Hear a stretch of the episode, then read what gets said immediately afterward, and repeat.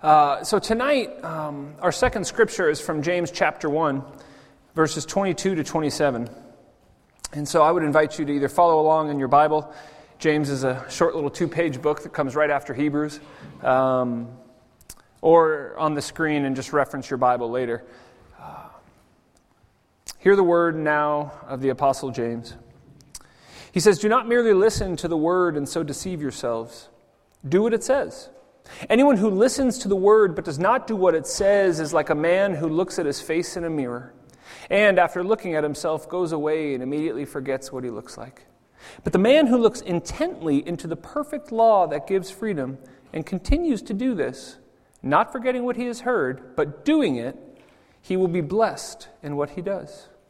If anyone considers himself religious and yet does not keep a tight rein on his tongue, he deceives himself and his religion is worthless. Religion that God our Father accepts as pure and faultless is this to look after orphans and widows in their distress, and to keep oneself from being polluted by the word, world. This too is the word of the Lord. Thanks be to God. I want to start by saying this. This is our last sermon in our series on the fruit of the Spirit. And the last one Paul mentions is self control, which I think is so interesting. You know, because as Christians, we believe uh, that God is in control. God has created the world, God is ruling the world, God's laws are making the world go. And yet, we also believe, uh, depending on our level though, uh, but, but we also believe that God has given us free will. That even though God is in control and even though God has ordained all these things, whether in, in, in faith or in love, I'm not exactly sure the balance, but he has seemingly foolishly given humanity control. That we can make our own decisions, even though it's been proven we can't. It'd be like putting a toddler in charge of your family, family finances and hoping for the best. But yet, this is what God has done. He has said, Hey, uh, I know you are imperfect. I know that sin has entered the world, but I continue to give you this gift of free will. And so that is where we find ourselves with the Apostle Paul calling on believers to exercise self control. It's the last of the fruit of the Spirit. And after this, uh, the Apostle Paul writes in Galatians 5 that against such things, meaning the, the fruit of the Spirit, he lists that there is no such law. But this self control thing, it's very difficult, isn't it? Self control is sort of like humility. As soon as you think you have it, you, you, you've missed the point. You know, uh, uh, we have this joke in my family always say is, you know, uh, they gave me a shirt that said I'm the most humble, but as soon as I put it on, they took it away from me. You know, you think you have it, and you think, oh, I finally am a humble person, and then you've missed the point. And self control is not so different. You know, we cannot ever master something and then just put our guard down, can we? Because any one of us who has ever struggled with sin knows that as soon as we stop as soon as we think we have it under control, it comes back. We cannot ever fully master this and relax. So then, how do we live in this way to where we can ex- exercise self control through the Spirit of God? You know, our first passage tonight, many of you recognize. It's one of King David's many mistakes. You know, for a man who is labeled as a man or a king after God's own heart, he sure screws up a lot. You know, and this is the most famous one. And, and, and when, as it relates to self control, there's a lot of things in this story that are bad. there's a lot of things in this story that stick out. But all you need to know about self control in this story of David and Bathsheba is in the very first verse. You may have noticed it, some of you may have never noticed it before, but it says, In the springtime, when kings go away to war, David sent someone else and he stayed home you ever notice that detail? This whole event that is so famous uh, about David, uh, you know, sleeping with this woman and then killing her husband and trying to cover it up, all begins with the simple fact that he did not do what he ought to have done. He should have been one place and decided instead to not be there. And then, to try and cover his sin, as we've all done many times, he compounds sin upon other sin to try and cover it up. You know, self control is such an interesting thing because when we lose it and when we give in to a sin of whatever kind it is, what we're doing is actually giving up our free will that God gave us. This is why sin is so powerful. Eh, see, because we do one thing, and then rather than confess that one thing and be free, we see with the story of David, he compounded the sin and continued to sin. And then, therefore, to try and cover up his previous sins, he continues to sin and he becomes a slave to sin rather than making choices of his own free will. God gave him the gift of free will, and David just continued to sin and became a slave to that sin. That with our free will, realize that, uh, brothers and sisters in Christ, that we choose to walk through a series of doors. And we think we are being free, but then that sin, that lack of self control, eventually traps us and seemingly forces us into that next bad decision. And it's amazing how sin works and how sneaky it is because we actually give up our freedom. We give up the desire or, or, the ability to be in control, this gift from God, this gift from the Spirit. And we say, No, I don't want that. I'm going to be a slave to this other thing. But the David example is a big one, right? I use it to sort of frame what we're going to talk about. But it's more like a Hollywood movie. You know, it's this king who has an affair and then covers it all up. And, it, and odds are none of you will be in this situation. Um, I hope none of you are. How do we deal with this day to day? How do we deal with self control in the little interactions, in the little exchanges we have, in the times we lose our temper, the times we do something stupid or foolish and no one ever really finds out about? I think James is a great example. You know, in James 1, well, James is a great book, by the way, um, if you ever need some really sharp correction in your life. Uh, James is a little harsher than the Apostle Paul. And, and James, this is, by the way, the brother of Jesus, most scholars believe. He writes in verse 22, and he says, Listen, don't merely listen and hear the word, do it. He doesn't mince words. He doesn't say, well, you know, sometimes or maybe. He says, listen, do not merely listen to the word, just do it. I mean, what more can we say about that? Eh, we can't be any more clear. You know, my dad always says this that life is really simple. It comes down to choices. You choose good things or you choose bad things. You know, practically think about your day. Think about your day tomorrow. Think about your day Tuesday. What are the choices you are going to make? What doors are you going to walk through? You know, some choices are good. Here you are in worship. Here we are together gathering in the name of our Lord and Savior Jesus Christ. That is good. But some may be decisions you made today or the day before were not so good. And James says if you need an analogy for this, if you need to know what I'm talking about, about acting in a way that honors God and does what the word says, think of a person who looks at a mirror and immediately forgets. You know, how frustrating is it when we pull our phone out or we glance at our watch to see what time it is, and then we completely and immediately forget and have to look again? Fortunately, no one around us knows that we have to look at our watch twice because we somehow got distracted with just this. I don't understand. Happens to me all the time. But when you look at the book of James and what James is saying, I, I want to just go back for a second and talk about the grandness of the Bible. Because when James says those who look at this law and we need to study it and not forget what the law says, we now have also the New Testament. So we have the Old and New Testaments now as believers to look at and to draw from. And, and James is presupposing something here that I want to make sure is clear. He says, when you do this, right? He doesn't say if. Right? He's, he's presupposing that as Christians, as believers, we are going to be reading this. He says, do not merely listen to the word and so deceive yourself, do what it says. He doesn't say if you listen to the word. He says, you, are, you just don't merely listen. It's going to be, he's presupposing something that we're all doing this. You, eh, to, to carry out the analogy he uses, you will go to the mirror. You will go and look and see what you look like. Don't forget. And let me just say this I am not a big proponent of mandating anything. You'll never hear me say you need to wake up every morning and, and be in quiet hour, you know, for an hour reading your Bible. I'll never tell you that you have to do anything a certain way. I believe that God reveals himself to all of us in different ways and gifts, and okay, fine. But we all have different lives and circumstances, we all have different calendars. But if you are a Christian, if your Sunday, last Sunday of Easter, was a celebratory day because of the forgiveness of your sins, if this service means anything to you, and you thank God for your redemption and you sing these songs of praise, you need to be in the Word of God, and it needs to be more than on Sunday. I cannot overstress this enough. I cannot overemphasize the power of this book enough. I cannot tell you eh, enough how powerful and how essential this book is.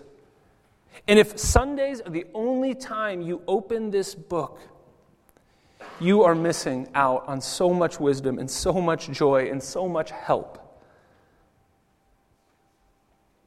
So, real quick, I'm going to give you just some of the reminders of things that are in this book.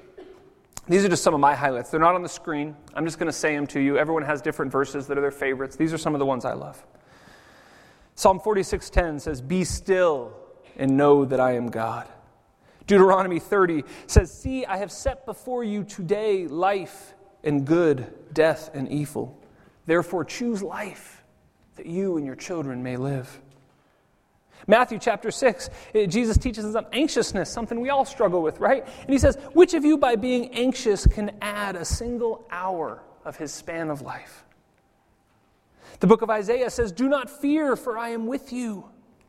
Do not be dismayed, for I am your God. First Peter tells us to be holy because God is holy. I mean, these are all things in this book that we need to be going to all the time, daily. Proverbs 3 Trust in the Lord with all your heart and lean not on your own understanding. In all your ways, submit to God, and He will make your paths straight. All of Psalm 23. And if you don't know Psalm 23, I know someone here who can recite it for you. John 14, this is a great one that I always forget. Jesus says in John 14, Do not let your hearts be troubled. Believe in God, believe also in me. My Father's house has many rooms. If it were not so, would I have told you that I'm going there to prepare a place for you? And if I go to prepare a place for you, I will come back and take you there to be with me, that you may also be where I am, and you know the place where I am going. You know, this book is also filled with great reminders of how dangerous sin is. Jesus said in John chapter 8, Truly, truly, I say to you, everyone who practices sin is a slave to it. Should we keep going? This is why we're in this book. One of the first Bible verses I memorized was 1 Corinthians 15:33. Do not be misled. Bad company corrupts good character. This is why we need to be in the Word. As we go through our day, as we go through our week, as we go through our lives, these are the things that strengthen us. These are the things that build us up. And this is why in verse 25, James says to look intently into the word in study, intentionality. This word in Greek that he says intently also is translated as stooping, like stooping over to inspect something. It's really cool. He's talking about when we go to the Bible, we don't just look at it glancing, we don't just look at it in passing, but we actually stop and study. You know, one of my favorite images of this is anyone who's ever uh, babysat a, small child or has small children. Uh, if you've ever seen a kid who notices an ant hill for the first time, I, I remember watching a kid once I was babysitting. I might have been 13 or 14 years old, and, and, and, she was maybe three. And, and she was walking around in the summertime, you know, on the back patio, and then she just stops. And then gets down on the ground and is just watching these ants, it was the easiest day of babysitting ever because she sat there and watched these ants for maybe an hour. And when I think of stopping and stooping over the word to study it, that's what I think of. Stop what you're doing. It, it, things around you could be happening, uh, but this is something that should stop and draw our attention. That we intently look into the word.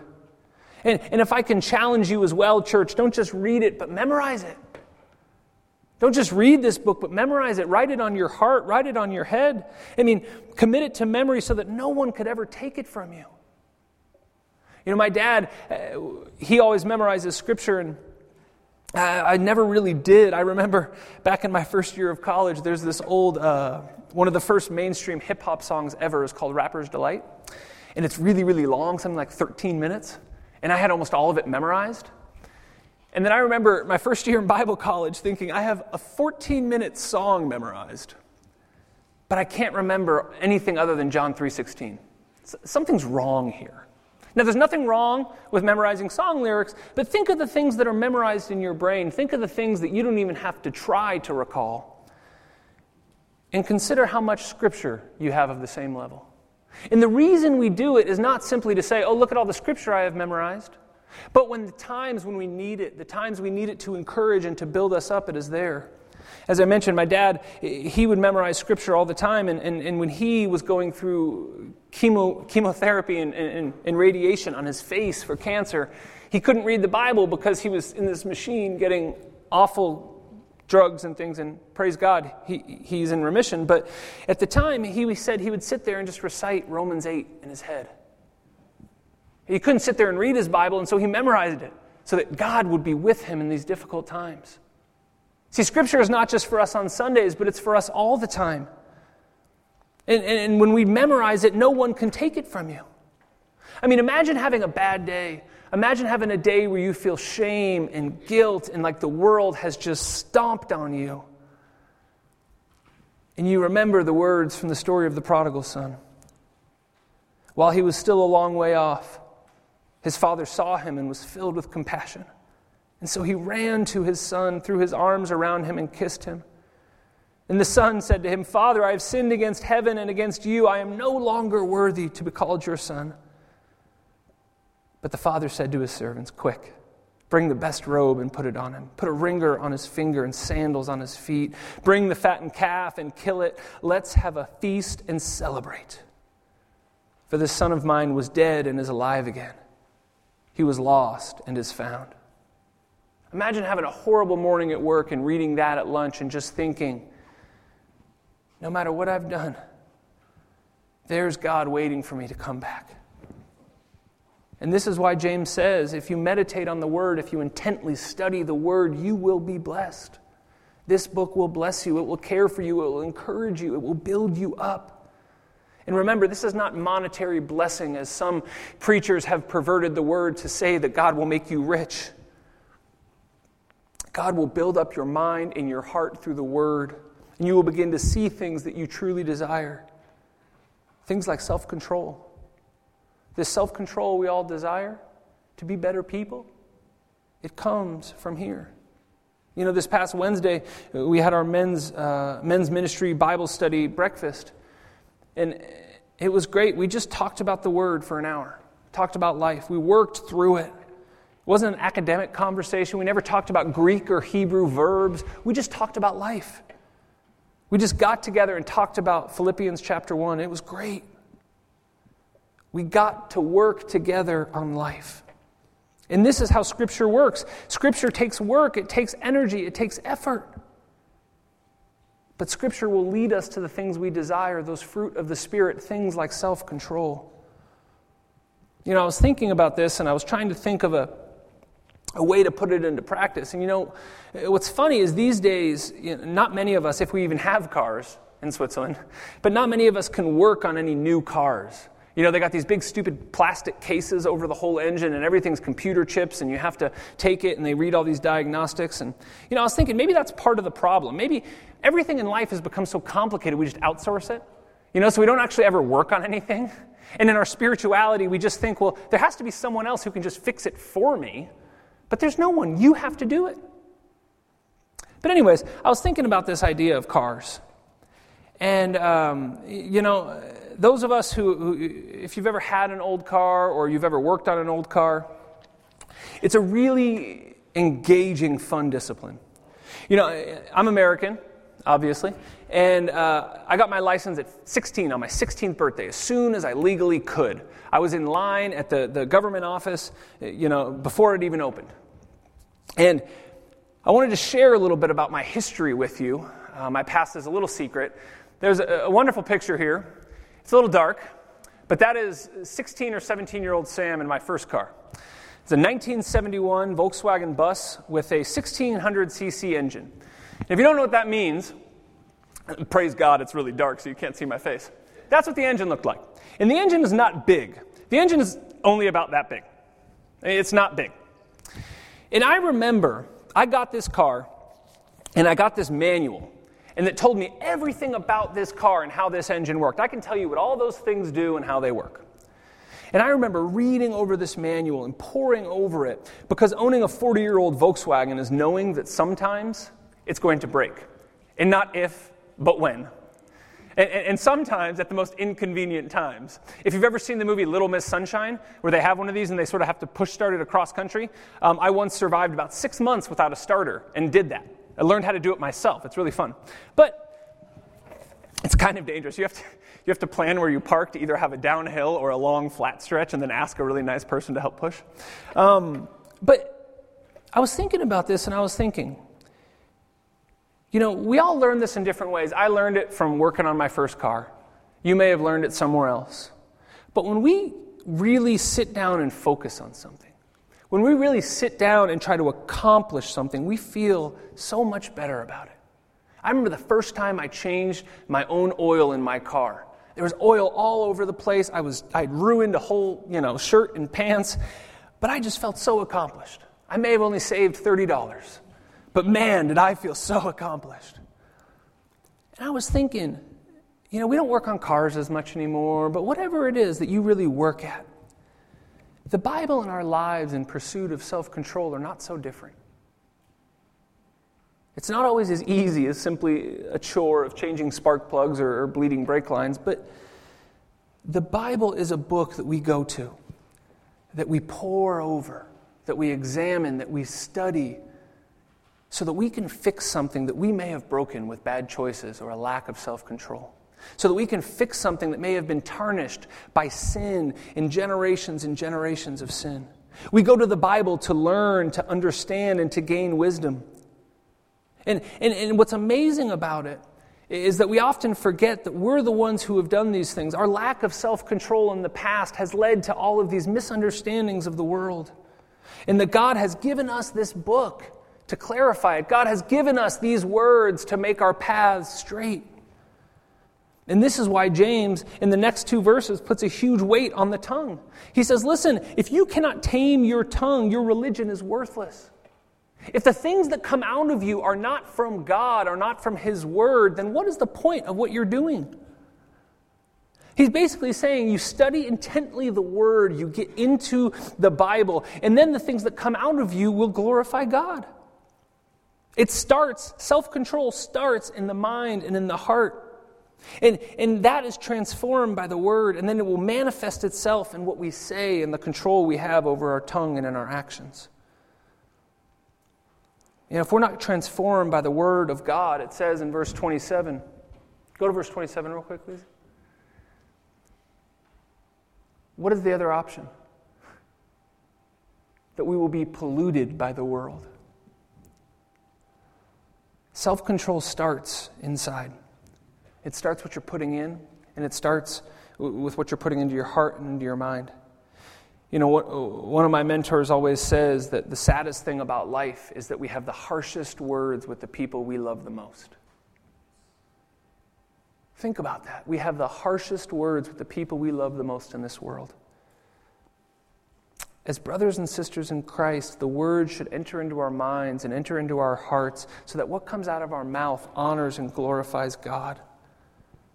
This is also why Jesus in Matthew 5 talked about how important the mind was. Remember in the Beatitudes? When Jesus was teaching, he says, You've heard it say, do not commit adultery, but I tell you, even if you think it, you've already, you've already committed it. You've heard it said, Do not murder, but here to tell you, if you think it, you've already done it. We saw the same thing with David, didn't we? He says, Oh, who's that girl over there? I'm just going to send my guy to go find out what's her story. See, we try to control our actions first, don't we? We always try to manage our behavior. But really, what we need to do is begin by thinking about what's going into our heart and our mind. First, we need to be in the Word. First. First, we need to go to this book. And then, second, we need to stop thinking about self control as sin management. You know, my favorite authors, Dallas Willard, talks about how many Christians have come to see the gospel of Jesus Christ as the gospel of sin management. We think Jesus died so that we can just modify our behavior. And so we try our best to just stop doing bad things, at least until Jesus comes. Hopefully, I don't get stuck in something bad when he comes back. But there's no transformation, there's no renewal of our heart. We just simply are modifying and trying to do our best each day without really knowing how or why. We're just simply trying to stop bad things. And this is why people often don't want any part of Christianity. It seems superficial, it seems like a waste of time. Maybe they've tried it and it didn't work, so they said, nah, I don't want anything to do with that.